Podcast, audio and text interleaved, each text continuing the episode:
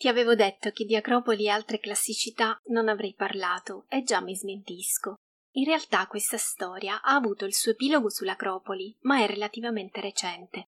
Risale alla fine del XIX secolo e riguarda Michalis Mimikos e Mary Weber, noti come i Romeo e Giulietta di Atene. Ti racconto perché.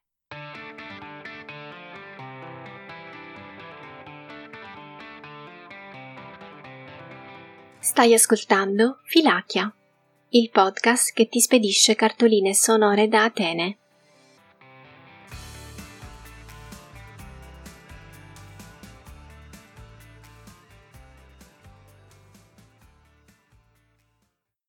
Gli sfortunati amanti si incontrarono nei giardini di Palazzo Reale, ora sede del Parlamento greco, alle cui spalle si trova l'Ethnikos Kipos, il giardino nazionale, voluto dalla regina Amalia nel 1893.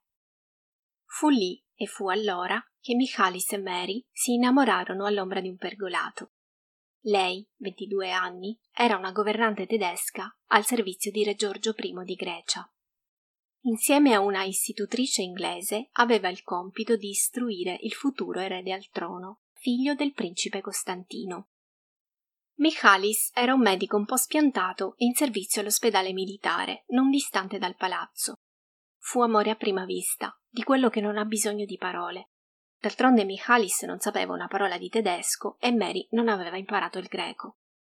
Si incontravano di nascosto, nutrendo il loro amore tra i marmi del Partenone e insegnandosi a vicenda le parole necessarie a dirsi l'essenziale.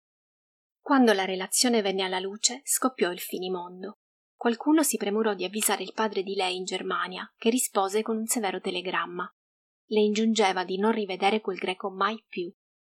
Mary lo supplicò di acconsentire al matrimonio, ma lui fu irremovibile.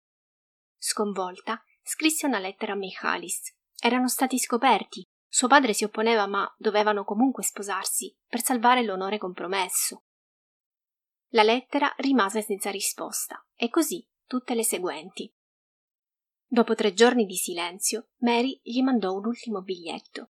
Domani alle undici andrò sull'Acropoli e se non verrai mi ucciderò. Si era convinta che Michalis temesse suo padre e si fosse tirato indietro. Lui invece era a letto con un febbrone, non andava a lavorare da giorni e non sapeva nulla. Le lettere di Mary venivano recapitate in ospedale.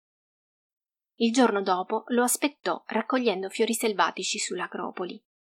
A quell'ora c'erano solo due guardie e pochi turisti tedeschi che non badavano a lei. Si arrampicò sul punto più alto del frontone meridionale del Partenone, scrutò la via, ma non vide nessuno. Sola, disperata, si lasciò cadere da tredici metri di altezza. Una delle guardie ebbe giusto il tempo di scorgerla in cima ai marmi. Sembrava una bellissima statua vivente, disse nel suo rapporto, Indossava una veste bianca scompigliata dal vento. I turisti la portarono in ospedale. Il più vicino era proprio quello dove lavorava Michalis. Fu tutto inutile. L'amato, ignaro, arrivò più tardi nel pomeriggio. Ad aspettarlo c'erano le lettere di lei e un corpo senza vita. Era vestita da sposa, con un mazzo di violette tra le mani. Così si abbigliavano le donne non sposate per la sepoltura. Nessuno udì le parole che Michalis mormorò al cadavere, ma tutti videro il risultato. Quella stessa notte si sparò al cuore. Per volere delle famiglie furono sepolti separatamente, ma due notti dopo il funerale gli amici di Michalis tornarono al cimitero e lo disseppellirono, per seppellirlo insieme a Mary. Da allora condividono la stessa tomba.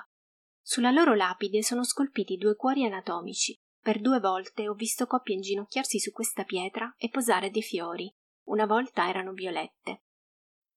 L'iscrizione dice Cuori possano mescolarsi alla terra come i nostri cuori, di nuovo.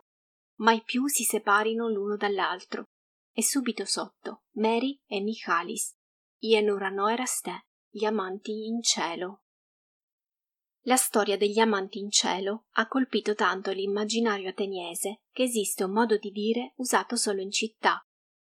A chi ti dà una notizia scioccante si risponde Che è? Salto dall'Acropoli. Intorno alla storia dei due innamorati sono fiorite poesie e canzoni, si sono scritti romanzi e nel 58 è stato girato un film intitolato Omimikos Keimeri. Hai ascoltato Filachia, cartoline da Atene, scritto e prodotto da me, Sara Mostaccio. Trovi tutti i riferimenti, immagini e materiali aggiuntivi sulla pagina Instagram di Filachia Podcast. Per questa puntata ringrazio Paolo Daniele e Anna Maria Puleio, che è anche la madrina di battesimo di questo podcast. Alla prossima, Filachia!